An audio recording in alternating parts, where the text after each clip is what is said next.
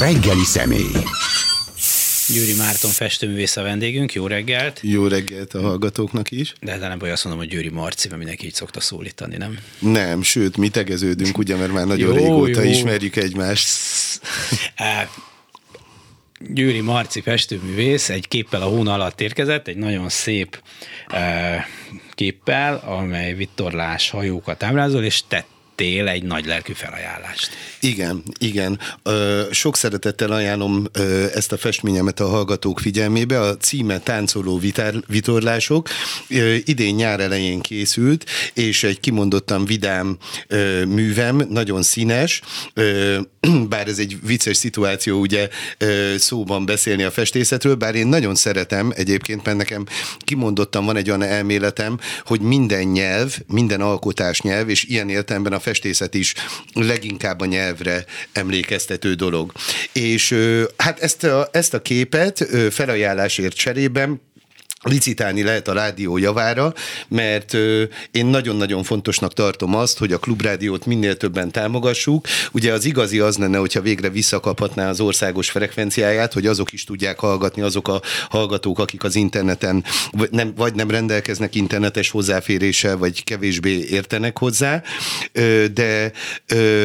de amíg ez az áldatlan állapot föntáll, addig is nagyon-nagyon fontosnak tartom ezt. Én ős régi Klubrádió hallgató vagyok, feleségemmel, Sós Nóra festőművésszel együtt, és azt a titkot elárulom, hogy nagyon sokszor festés közben is a háttérben a Klubrádió szól, és nagyon szeretem hallgatni a műsorait. De akkor ez kölcsönös, én szeretem a képeiteket, nézegetni, ti szeretitek hallgatni. Most technikailag azt találtuk ki, hogy a nulla hatvanegy huszonnégy nulla hét kilencvenöt hármas, vagy nulla hatvanegy huszonnégy nulla hat kilencvenöt hármas telefonszámon lehet licitálni erre a képre, mondjuk kétszázötvenezer forint ról indul az ára, aztán lássuk meg, hogy meddig jutunk, és ha már itt tartunk ezeken a számokon, amúgy lehet csekket is kérni, meg ö, ö, érdeklődni, hogy hogyan lehet támogatni a Klubrádiót. Na jó, de miért fontos szerinted a Klubrádió?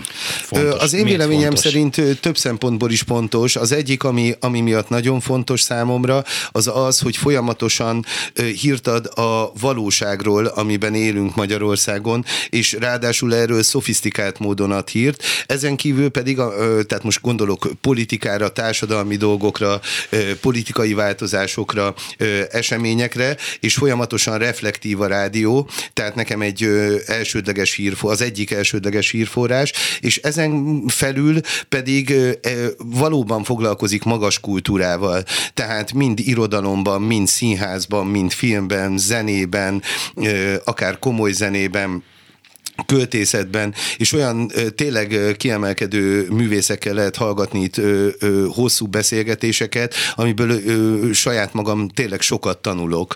Ö, sokszor van olyan, hogy fölírok egy-egy beszélgetésből egy olyan gondolatot, tényleg, ami inspirál, ö, és, ö, és ö, tényleg az, azt gondolom, hogy ebben, ebben ez a rádió egyedülálló. Van még olyan rádió, amit én nagyon szeretek, az hasonlóan egyébként ö, sanyarú helyzetben van, a Tilos Rádió, ö, ott is nagyon sok barátom dolgozik, ott is vannak olyan kiemelkedő műsorok, amik szerintem nagyon fontosak. Az egy nagyon szomorú helyzet, hogy gyakorlatilag az ilyen típusú, tényleg valóban független és szabad felületek, azok gyakorlatilag egyre és egyre inkább vákumba kerülnek, és olyan, mintha szívnák ki belőlük a levegőt. Hogy nem is tudom, hogy fogalmazzak, szóval, hogy nem látom azt az elementáris izgalmat a közönség egy nagyon jelentős részével, most nem a Klubrádió közönségéről beszélek, hanem a magyar közönségről, hogy hozzájusson nem propaganda hírekhez is, miközben még azért a nyomokban is, de vannak ilyenek, és azért mondtad, hogy hát, hogy a jó lenne, lenne frekvencia, mert eljutna azokhoz is a Klubrádió, akiknek nincs internet elérésük, de hát azért elég sokaknak van, viszonylag sokaknak van ma már, és tényleg csak egy gombnyomással több, vagy kettővel, hogy olyan híreket olvassam, melyek nem, a, most már nem azt mondtam megint, hogy szovjet, szóval az orosz propagandát nyomják, és a bullshit-et nyomják, hanem majd még azért közelebb állnak, vagy megpróbálnak közelebb állni a valósághoz. Miért? Hát én azt gondolom, hogy ez a, ez a fajta fásultság, vagy letargia, azért ez erősen következik abból, hogy az elmúlt tizenöt év gyakorlatilag nagyon-nagyon erősen meggyötörte, és átalakította, és átnyomta a saját, saját gondolatait, propagandáit. Én azt gondolom egyébként, hogy vannak bizonyos érthetetlen dolgok itt, meg is akartam említeni, hogy amikor reggel idefelé jövet is hallgattam a rádiót, és például nagyon örültem, hogy beszéltél a diákok képviselőjével. Én egy rendkívül fontos dolognak tartom a, a diákok melletti kiállást, az oktatás ügyének a megváltoztatását. Itt, itt ki szeretném hangsúlyozni, mert szerintem itt van egy félreértés, hogy nem csupán a tanárok fizetésének megemeléséről van szó, mert ez egy alapvetés, tehát gyakorlatilag az, hogy, az, hogy tarthatatlan és felháborítóan keveset keresnek Magyarországon a pedagógusok, vagy a pedagógiai asszisztensek, vagy a gyermekpszichológusok, egyáltalán mindenki, aki az iskola intézményhez kötődik, ez egy, ez egy szégyen az én véleményem szerint, de ezen túl rengeteg nagyon fontos dolog van. Tehát egyszerűen az oktatás szabaddá tétele, az, hogy az iskolák maguk dönthessenek ezekről a tananyagokról, a tananyag végig gondolása. Hát én két gyermek édesapja vagyok, és a nagyobbik gyermekünk már egy kamasz, gimnazista, éppen idén kezdte el a gimnáziumot. Mérhetetlen mennyiségű az a tananyag, amit a gyerekek fejébe szeretnénk beletenni érettségig. És a többsége tök felesleges. Igen. Vagy hát úgy felesleges, hogy megkérdezném tőled egy sikeres értelmiségitől, hogy el, tudod-e azt, hogy, és akkor vagy te tőlem, és akkor itt bután néznénk. És ö, azért... Egyrészt, és másrészt pedig rettenetesen lelketlen A, a, a, a dolog. Tehát, tehát nagyon, nagyon, nagyon ilyen adatalapú, nagyon pragmatikus, miközben például kamaszkorban, amikor a lélek háztartása, ha mondhatom, felborul, összerendetlenedik, a legkevesebb idő a gyerekek lelkére jut. Mert gyakorlatilag egyik tantárgyból rohannak a másikba, érettségizni kell, de azért adott esetben művészettel is foglalkozni, idézőjelben művészettel, mert hiszen ugye hát az egy, az egy alantas, vagy megvetendő dolog, vagy hát olyan bizonytalan minden esetre, ugye a szülők inkább félteni szokták a gyerekeket, hogy jaj, jaj, csak művész ne legyél, mert kockázatos, akkor, egzisztenciális akkor, szempontból ezt te aztán igen, igazán igen, tudod. De amikor én fölnőttem, például ö, a kilencvenes évek elejére esett mondjuk a kamaszkorom, vagy eleje közepére, végére, akkor gyakorlatilag mi, mi hihetetlen módon tudtunk felnézni költőkre, zenészekre, rockzenészekre, de tényleg lelkesedtünk ezért, tehát nem volt, nem volt a, a, valahogy a társadalmi gondolkodás sem ennyire egzisztenciális alapú volt, sokkal, sokkal, tehát, tehát én emlékszem, hogy én úgy nőttem föl, hogy ha vala, hogyha egy költőnek például megjelent egy verse az Ésbe, akkor már kamaszként rohantam néha, hogy én versem meg itt az újságárusnál a, nem, először az Ést. Nem tehát, akarnak hogy... elkeseríteni, de ezért ez a kilencvenes években sem lehetett föltétlenül általános, és szerintem ma is sok fiatal van, akinek fontos a költészet, a zene, még talán a festészet. Igen, én, én azt gondolom, hogy nem is a fiatalokkal van a baj, hanem inkább velünk, ha tetszik, fölnőttekkel. Tehát én azt gondolom egyébként, hogy azok a kamaszok, akik ezekre a tüntetésekre, mert itt főleg kamaszokat látok, tinédzsereket, sőt, sokszor tiniket és kamaszokat ezeken a ö, diák tüntetéseken, a legbüszkébbek lehetünk rájuk. Tehát én azt gondolom, hogy ők valóban ténylegesen ö, igazi hősök, és ők még mernek kiállni azokért a dolgokért, amik fontosak. Én ezért kérek mindenkit, hogy a következő tüntetésre is menjünk el minél többen, hogy, hogy hagy lássák legalább, hagy érezzék, hogy mellettünk vagyunk. Hát nekünk ez ugyanolyan fontos kell legyen, mint nekünk, mint, mint, mint számukra. Pedig mintha azért ez a nagy lendülettel indult tiltakozás hullám a, az oktatás tönkretétele ellen el... el nem is tudom, ellaposodni látszik. Szóval maguk a pedagógusok, és mintha föladták volna nagy számban, a szülők már, hmm, hát a diákok pedig nyilván ott mindig újabb és újabb nemzedékek jönnek, ott azért még vannak föllángolások, de úgy nem látszik az a nagy társadalmi elégedetlenség, hogy már pedig nem hagyjuk, hogy az oktatással azt tegyék, amit egyébként tesznek.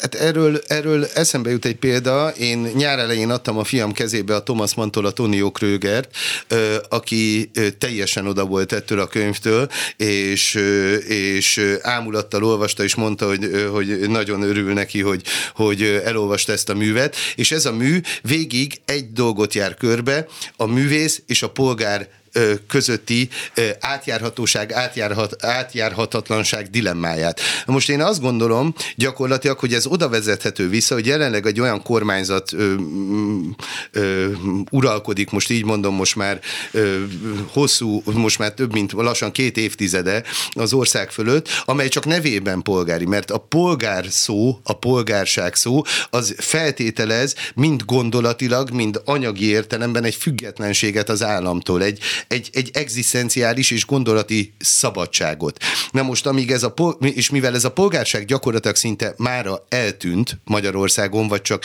nagyon kis szigetekben, nagyon elenyészetten ö, ö, találhatjuk meg, innentől kezdve ugye nyilván a családi életek, a, a, a családi ö, benső működések is sokkal inkább emlékeztetnek mára egy rabszolgatartó, ilyen feudális társadalmi berendezkedésre, ahol azt mondják neked, fiam, ne szólj vissza a tanárnak, jobb, hogyha csöndben maradsz, ne szólj bele, kerüld a vitát, ö, ö, ne, ne akarj te okosabb lenni, ö, csak ússzuk meg, csináld végig, és ugye aztán ebből automatikusan következik, hogy már ugye kicsi gyerekként arra neveljük a gyerekeket, több esetben, hogy na majd menj külföldre, nyugat, Nyugat-Európába, ott sokkal biztosabb lesz az életed, nem lesz ez, mint itt, miközben mondhatnánk azt is, hogy nem, gyerünk, te is változtass rajta, próbáld meg, nem baj, nem baj, hogyha sikertelen leszel vele, nem baj, hogyha ezerszer azt mondják, hogy nincs igazad,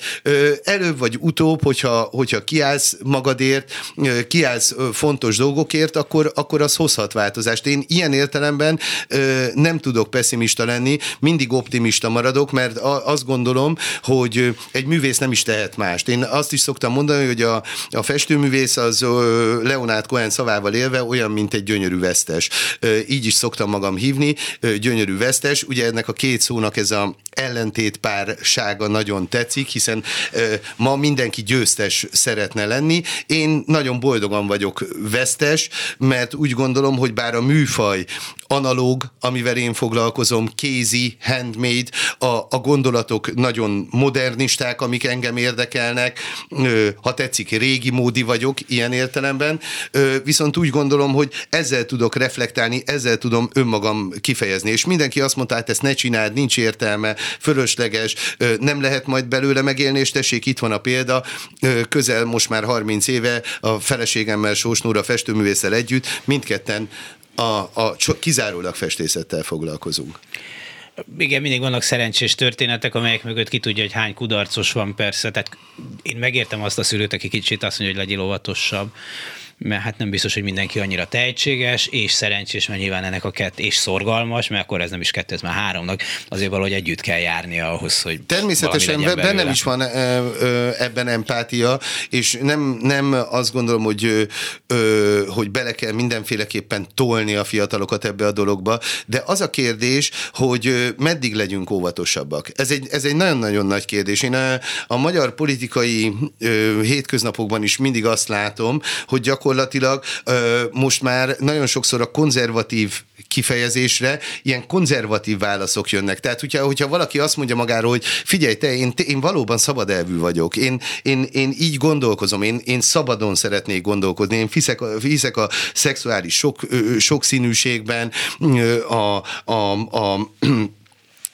a bevándorlás engem nem zavar, hiszek abban, hogy, hogy, hogy a társadalom sokféle, hiszek abban, hogy, hogy a, a marihuana mondjuk dekriminalizálása az, az, az nem egy bűntény lenne, hanem pont, hogy egy csomó mindent felszabadítana, és a többi, és a többi. De ezek a válaszok már nem jönnek, hanem mindenki azt mondja, hogy hát én is úgy, úgy konzervatív vagyok, mint ti, csak egy kicsit kevésbé. Jó, tehát igaz, ez az óvatoskodás. Kell, hogy igazodni kell? Hát ennek szokták mondani, hogy vannak történelmi hagyományai, hogy, vagy, vagy úgy kell tenni, mintha igazodnánk. Igen, csak én azt gondolom, hogy egyrészt ö, én nem tudok mást képviselni, csak azt, amit, ö, amit saját magam érzek, és gondolok, és ami, ami belőlem fakad. Én művészként azt gondolom, hogy egy művésznek egyértelműen az a, az a feladata, ha tetszik, hogy ne igazodjon. Leg, legfőjebb ahhoz, amit ő valóban hisz, amiben ő hisz, vagy hogy mondjam, és ezt nem kell, hogy meghatározzák ö, udvariaskodások, óvatoskodások, stb. stb. És én azt gondolom, hogy talán ezt a fajta bátorságot, ha tetszik néha idézőjelben vakmerőséget, ma megtanulhatnánk ezektől a tiniktől és kamaszoktól.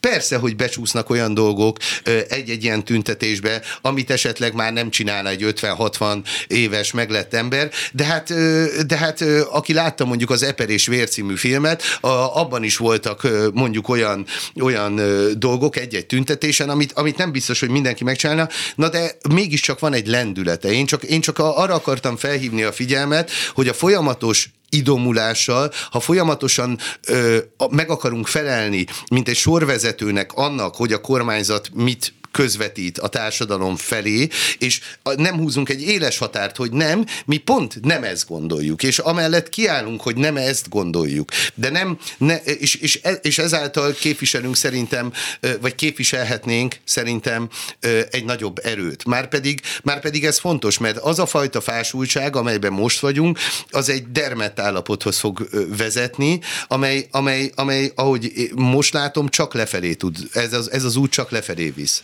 Győri Márton, Győri Marci festőművész a vendégünk. Na de amit az előbb beszéltél, hogy hát miért azt mondják, hogy menj el külföldre, változtass meg itt a dolgot, azért, mert lehet, hogy azt gondolják, hogy nekik is azok a dolgok fontosak, amiket itt az előbb lényegesként elsodor, elsoroltál, de ezzel itt nem nagyon lehet mit kezdeni, nem érdemes fejjel a falnak menni, keressünk egy másik helyet, ahol ezek, nyilván az se egyszerű, de ahol, ahol ezek, ezek elfogadott dolgok, ahol az oktatás nyitottabb, szellemű, ahol szabadabb, ahol az emberek inkább tudják, hogy mi az, hogy szolidaritás. Ö, én ezt is teljes mértékben megértem, de azt gondolom, hogy számtalan olyan példát tudnék mondani, ö, akár még magyar kulturális példákat is, ahol, ahol ö, ö, tehát a régebbi, a régmúltból, ahol, ahol nem álltak meg az emberek azért, ö, idézőjelben alkotók, mert, mert nem lehetett valamit csinálni. Hát most hirtelen csak ami eszembe jut, mondjuk akár például eszembe jut Bagjazz Sous vagy a Keg zenekar, de hát sorolhatnék rengeteg, rengeteg olyan dolgot, ahol vagy a Balaton, Balaton zenekar és Víg Mihály, vagy a Traman zenekar, tehát ahol, ahol mégis létrejöttek kulturális dolgok. Én csak azt mondom, hogyha, hogyha, hogyha az az alapvetés, hogy, hogy, hogy próbáld meg máshol, és nyilván bennem is sokszor ez, ez fölmerül, és bennem van, hiszen bárhol tudnék élni, akár családostul, mert egy olyan műfajt, műfajban alkotok, amely, amely gyakorlatilag egy nemzetközi nyelv, egy szavak nélküli nyelv, igen, hogyha tetszik. De én mégis azt gondolom, hogy itt meg kell próbálni kiállni azokért az elvekért, mint a szabadság, a szolidaritás, a, mondom, mások elfogadása. Tehát nem lehet azt hagyni, hogy egy egész ország egy, egy apátiába süllyedjen. Én így gondolom.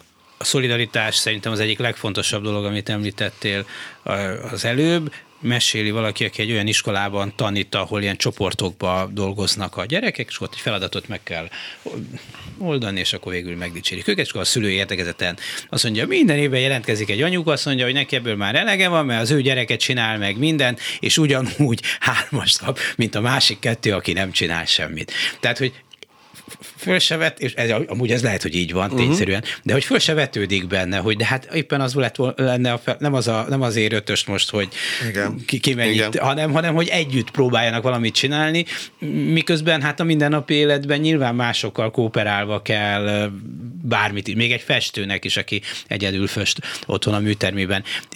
És hát ez ilyen nagyobb társadalmi dolgokban is igaz, hogy hát vacak az oktatás, akkor otthon duzzogunk, hogy ezért meg történjen valami, vagy közösen lehet-e. De hát itt van, itt van egy eklatáns példa, ami szerintem megint égbe kiáltó, ugye az Iványiéknak, a, Iványi Gáboréknak az egyháza, hogy, hogy itt nem áll meg hirtelen például a föld kerekének a forgása, idézőjelben mondom, hogy, hogy egy magát keresztényének ö, ö, állító, mondó ö, kormányzatban megtörténhet az, hogy valóban a rászorultakat, a legelesettebbeket ö, gyakorlatilag Budapest egyik legnehezebb kerületének közepén, most, most nem tudom, hogy, hogy hogy fogalmazzam meg, segítő szervezet, egyház gyakorlatilag ellehetetlenül. Hát sőt, most ebben, ha a nyolcadik kerületre gondoltál, most igen, ott a helyi fideszesek meg is támadták Iványi Gáborékat, és azt mondták, hogy nem tudják megoldani a problémát, mert vannak még hajléktalanok az utcán. Abszolút, de hát ez, ez mind a félre, félre söplés. És hogyha belegondolunk, hogy ma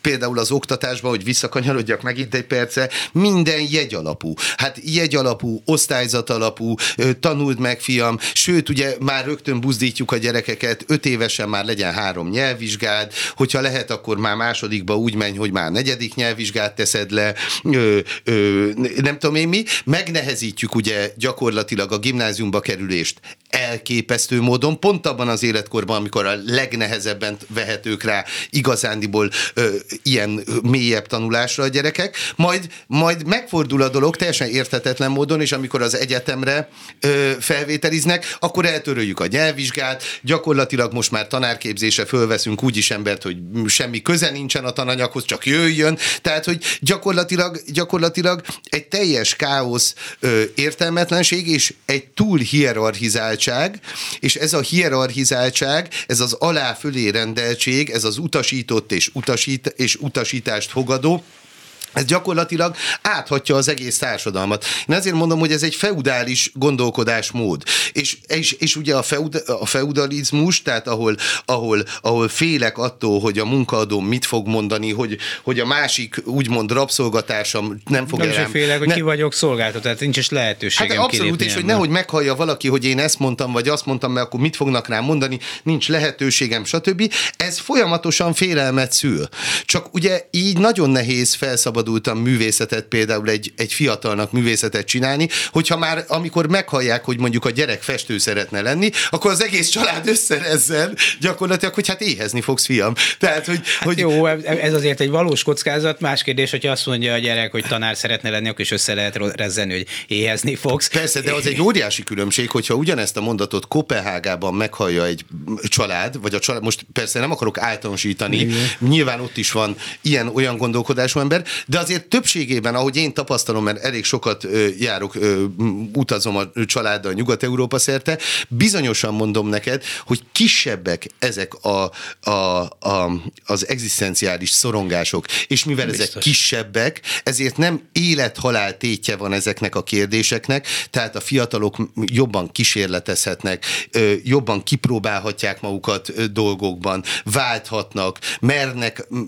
egy, egy, egy, akár egy idősebb ember is merhet váltani, míg mi gyakorlatilag beletesszük magunkat egy ilyen koordináta rendszerbe, tudod, mint a Holdköltők Társasága, ahogyan kezdődik, hogy, hogy kérem, olvassa föl ezt a ezt a verse, vers, hogy mit ír a versről ez a Sir Richard professzor, és akkor mondja, hogy hát a verset lehet jobbra és balra fölrajzolni egy koordinátorrendszerbe, és akkor ugye erre azt mondja a Robi, szegény Robbie Williams, ugye, aki, aki már nem él, ugye azt mondja ott a diákoknak, hogy, hogy, hogy mi erről a véleményük, és akkor mondja, ugye ő saját maga azt mondja, hát ez egy, ez egy, ez egy förtelem, tépjék ki a lapot, tépjék szét az egész könyvek, hát, könyveket. Tehát verseket nem lehet rőfre. A, a, a, tehát én ezért mondom, hogy Magyarországon egy kicsit többet kéne a lélekkel foglalkozni, az nem ártana az emberek lelkével, tehát nem ártana sem a fiatalok, tehát hogy, hogy egy kicsit, kicsit, kicsit kiszaladnunk ki, ki ebből a verseny, versenyistálóból.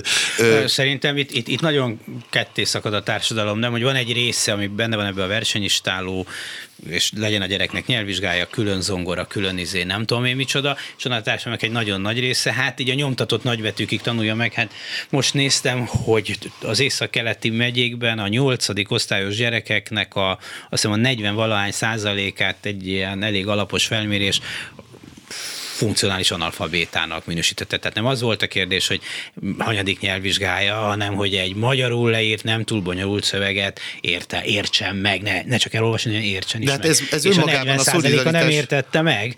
De ez önmagában az megint a szolidaritás hiánya, hogy a társadalomban nincsen, tehát hogy amikor elhangzik, elhangzik egy államtitkár szájából, hogy hát egész jó pofák ezek a konténerek, meg végül is, ja, ez, is egy, ez is egy megoldás. Hát a, és, és, és, és, és szintén, hogy az embernek földbe gyökerezik a lába gyakorlatilag, amikor meghallja, hogy, hogy, hogy itt egy elfogadott dolog, hogy itt gyerekek konténerekben tanulnak. Hát ezért mondom, ezért mondom, hogy most per pillanat nincs más lehetőség, mint az, hogy arra buzdítok mindenkit, hogy merje fölemelni a hangját, jöjjön el ezekre a tüntetésekre, szolidarítson a diákok mellett, és nem csak a diákok mellett, és, és egymással kellene szolidarítani. Tehát az egészségügy, hogy az, hogy az egyetemisták nem szólalnak meg. Hát hogyan lehet, hogy az egyetemisták nem szólalnak meg, és nincsenek ott a kis tinik és kamaszok mellett? Ez csak egy módon lehet. Ez csak egy módon lehet az én véleményem szerint, hogyha már annyira bele vannak feszítve kicsi gyerekkortól kezdve ebbe a feudális gondolkodásba, ahol egyetlen dolog számít, hogy én boldoguljak. Aztán a többiek oldják meg saját maguk. Bizonyos szempontból rosszabb a helyzet, mert mondjuk mikor az egyetemisták elveszítik az Erasmus lehetőségét, beszéltünk itt a rádióban valakivel, hogy az Európai Unió mégis mire számított, és akkor az azt mondta, hogy hát még az is lehet, hogy arra számítottak, hogy az egyetemisták egy része legalábbis azt mondja, hogy már pedig nem lehet levágni minket már pályánk elején a világ tudományos vérkeringéséről, azzal, hogy ezt a jó lehetőséget elveszítjük, és majd mondanak valamit. Hát igen, de hát látod, hogy a vasúthálózatról is lele, a, a nyugat-európai vasúthálózatról is lehetett minket vágni, tehát gyakorlatilag... Igen, azra vissza lehet kötni holnap, ha úgy adódik, vagy tehát, hogy az egy nyilván, relatív, relatíve egyszerű dolog, az egy három napig, vagy három hónapnyi kellemetlenség, ami nem kevés, de, de ami, ami elmegy tudományosan, hogy az oktatásból kimarad azokat az éveket, tehát nem nagyon lehet visszahozni. Így van, így van, teljes mértékben egyetértek. Na jó, de az a kérdés, mert körülbelül, hogy milyen a helyzet, azt úgy, azt úgy látjuk, de te hogy látod, hogy mitől fog ez megváltozni? Hol vannak azok a fordulópontok, vagy azok a dolgok, amelyek arra inspirálják a mi népünket, hogy megváltozzon ez? Én hiszek abban, És, és, és ilyenkor nem tudok nagy általánosságban beszélni, hanem tényleg a saját magam érzéseit tudom csak mondani, hogy az mindenféleképpen fontos, hogy az, az értelmiségnek nagyon fontos feladata az, hogy folyamatosan beszéljen ezekről a dolgokról is. Nekem sokkal könnyebb lenne azt mondanom, hogy tavasszal nyílik egy kiállításom, most beszélgessünk róla, vagy leírok néhány képet. Ó, hogy, de tavasszal tényleg nyílik egy kiállításhoz, hogy arról majd beszélünk egy szót. Igen. De, de, hogy, de hogy mégis nagyon fontos, hogy ha valaki számára is fontos az, hogy én Győri Márton, Győri Marci festő mit, mit gondolok, vagy mit mondok, mert szereti a festményeimet, mert, mert hisz abban, amit ö, ö, ö, Nóra vagy én festek, és, és szereti ezeket, akkor fontos, hogy hallja tőlem, hogy ezek, ezek a dolgok mellett nem megyek el szótlanul, hogy ezek a, ezek a dolgok meghatározzák a, a hétköznapokat. Bármennyire is szoktam azt mondani, hogy mint Shakespeare viharjában, hogy én egy saját szigete száműztem saját magam, és, és gyakorlatilag egy gyönyörű, szép idézőjelben szigeten élünk Pasaréten, ami csodálatos, és tényleg, tényleg nagyon boldogan tudunk ott létezni, de nem lehet azt, hogy az ember ne lássa a világot. Én nem hiszek abba, hogy, hogy a képeknek nem kell gondolatokat közölni, én nem hiszek abba, hogy a művész csak zárkózzon egy elefánton csontoronyba, és meg ne szólaljon, és ne alkosson véleményt. Én azt gondolom, hogy ez, ez, ez majdhogy nem egyfajta kötelessége az embernek. Én mert mostanában csak azért mondom ezt, mert mostanában hallok olyan, olyan felhangokat, hogy, hogy hát igazándiból ma már nem is olyan fontos, hogy egy kép közvetítsen valamit, ne, egy művész ne szólaljon meg, és akkor sokszor ez, ez, ez, már, ez már ilyen példaként van állítva, hogy a művésznek nem az a dolga, hogy művészkedjen. Na most ez egy butaság, hát a művészet maga az élet. Na jó, de szerintem másrészt meg ö, ö, ö, másrészt meg hát, hogyha bizonyos művészek mondjuk ilyen, hogy mondják, ez biodiszletként föllépnek a hatalom képviselői mellett, akkor ez megrendeléseket hoz, ezek lehetnek, hogyha danolni tudsz, akkor a falusi napon föllépsz, ami jó pénzt hoz, és nem tudom, kortárs festőknél is így van, hogy majd a Nemzeti Bank alapítványa jó pénzért fölvásárolja a, a képeidet. Egyébként attól még lehetsz kvalitásos művész is. Tehát ez még csak, nagyon jó példa, egyébként ilyen, a... ilyen nemrég történt, nem velem, de ilyen, ilyen történt. Tehát ők egy komoly gyűjteményt építettek. Én azt gondolom egyébként erről a kérdésről, hogy ez is azzal függ össze, hogy a művész is polgár, mert ugyanis a magyar közgondolkodásban van a, lenne a polgár, amit megbeszéltünk, hogy mára sajnos gyakorlatilag hiányzik, és, és van egy művész, aki valami, nem tudom, elvarázsolt ember, és sétálgat egy padon ülve. Nem. Elvileg a művész is polgár, és a művésznek függetlenül, a, tehát a saját művészetével kellene Ö, ö, kellene egzisztenciális értelemben is boldogulni. Hogy ne legyen kitéve ennek a fajta ö, nyomasztásnak. Te, vannak kivételek, mint a, mint, a, mint a színház, mint a film, amely, amely, de ott is láthatunk jó példát, tehát itt van például Reis Gábor fantasztikus ö, filmje és sikere, amely gyakorlatilag egy forint állami támogatást nem kapott. Igen, de azért mégis anélkül elég nehéz, ő is mondta, hogy abból nem lehet egy szakmát fönntartani, hogy egyszer összedobunk egy ilyen filmet barátságból.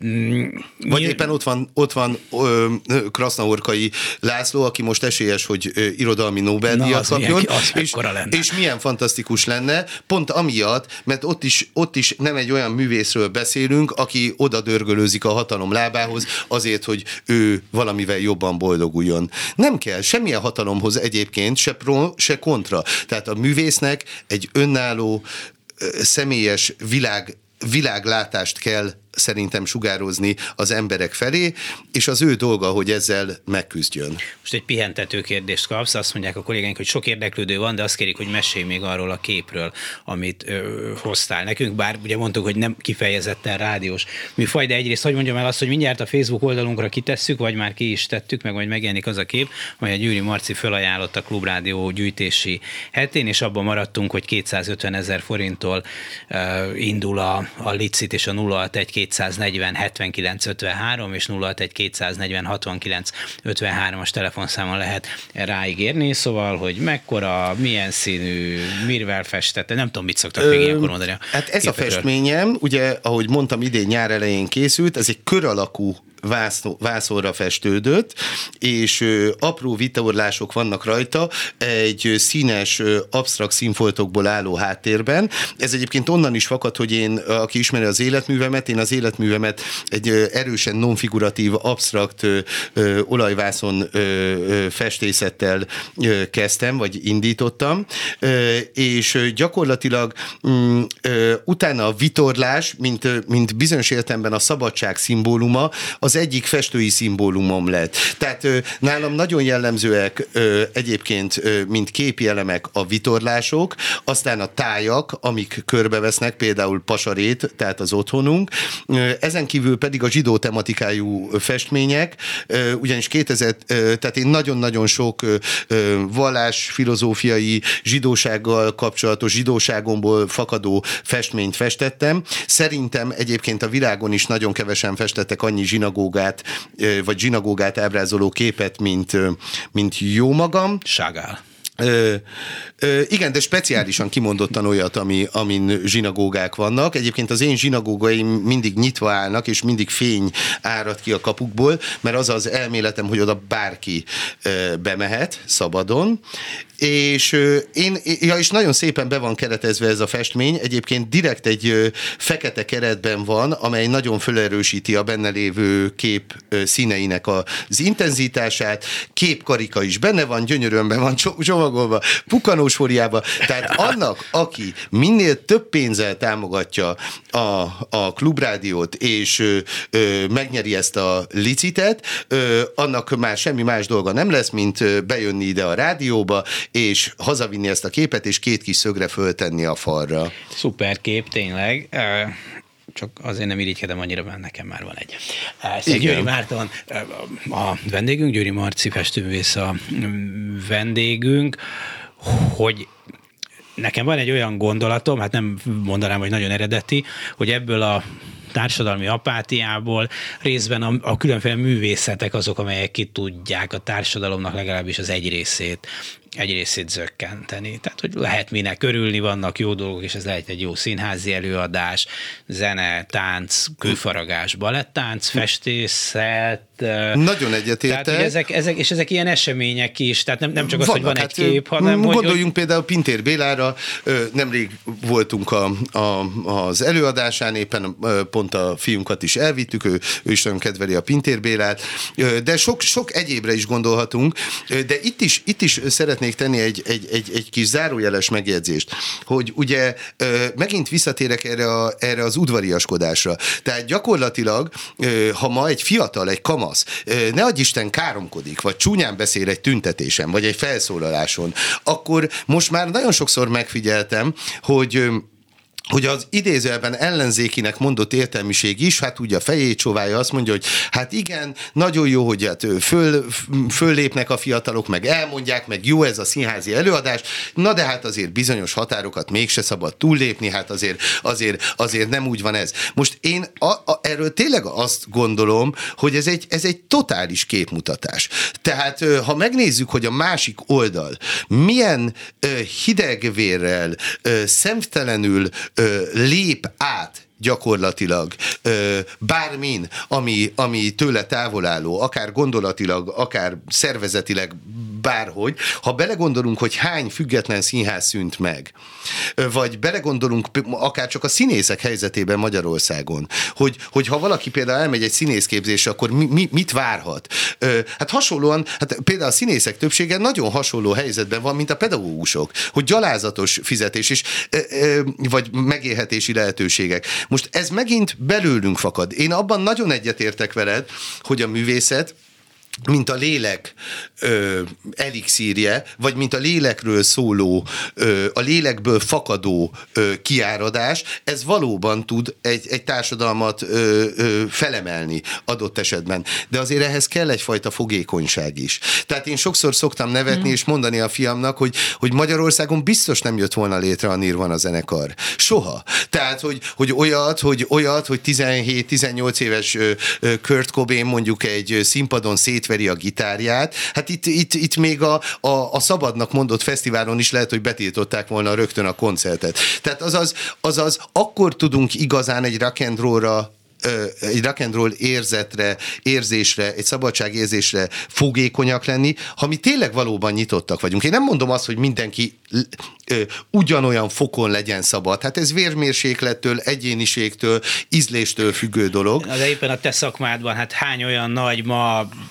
a világ legnagyobb múzeumaiban látható és dollár tízmilliókat érő kép van, ami a maga korában, hát vagy érdektelen volt, vagy, vagy kifejezetten botrányosnak gondolták aztán, hogy ez mi. Tehát, hogy lehet, hogy van, amikor az alkotók kicsit előrébb járnak, mint a befogadó közönség, és lehet, hogy ez... ez hát ez egy ilyen dolog, igen, a ter- dolog de, természeténél de... fogva, és egyébként valaki meg minden modernért, vagy valamiért csak azért lelkesedik, mert új, azt szerintem annyi vacakba belefut. Szóval, hogy biztos, na, hogy óvatosabbnak kell lenni. Ö, például a kokáért ez, ez is edukáció kérdése is. Tehát igaz. edukáció, edukáció, és ezért mondom, hogy mire tesszük a főhangsúlyt, tehát arra tesszük a főhangsúlyt, hogy valami töménytelen mennyiségű tananyagot belegyömöszöljünk minden diák fejébe kötelezően, mert itt ez is, ez is nagyon számít, hogy mindenkinek ugyanazt az óriás tananyagot kell érettségéig valamilyen módon a fejébe gyömöszölni, ami egyébként szerintem lehetetlen is, vagy végre elkezdünk egy picit azzal foglalkozni, hogy mondjuk Lajoska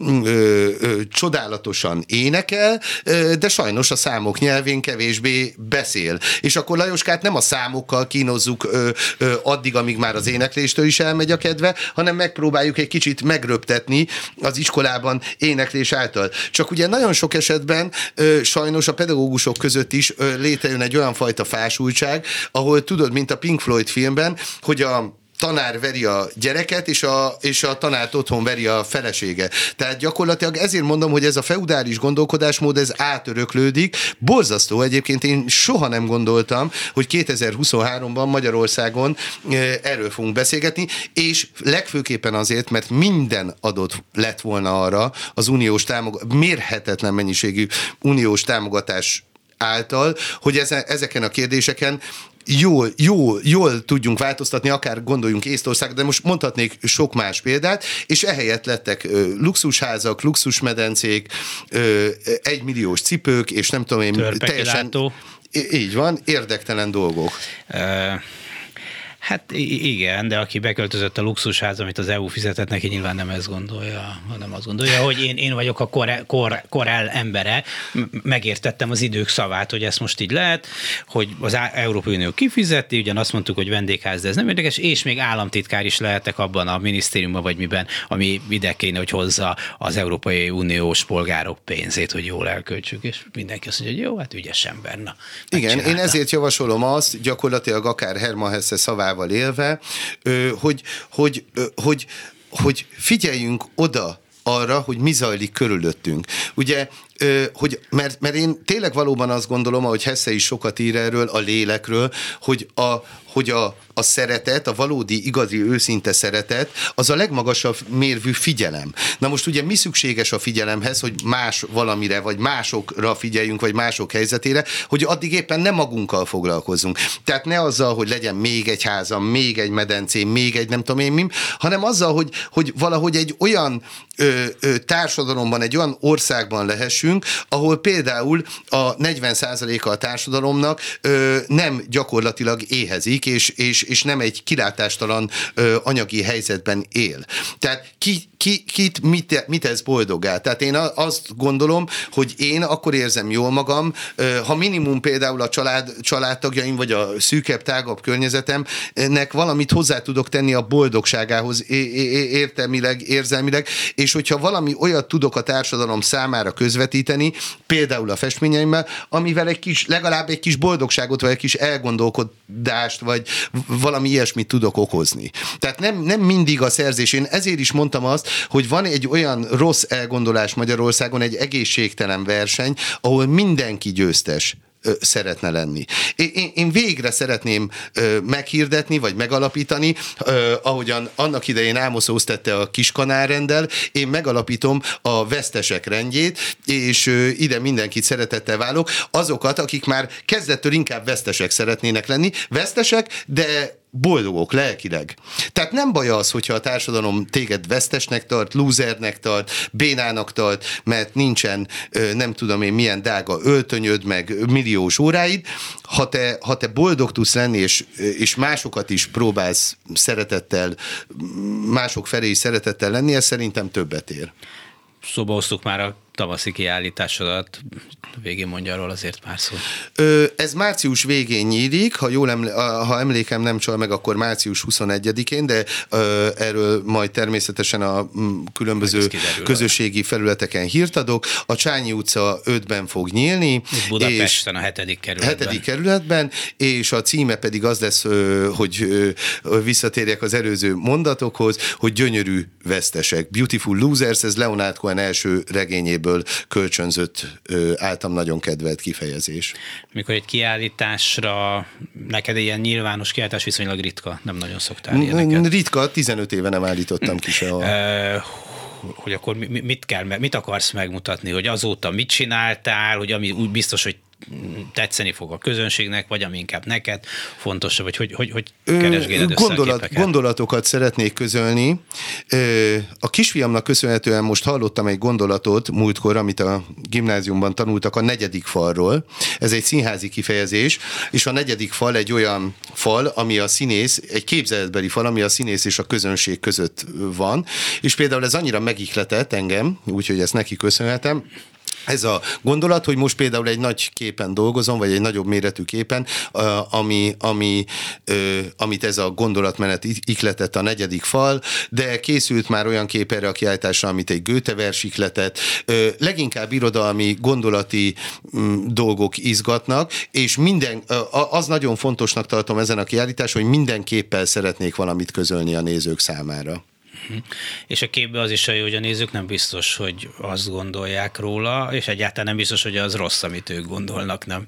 Abszolút. A festészet egy, hál' Istennek, egy, egy nagyon szabad, szabad terület és egy szabad gondolkodásmód.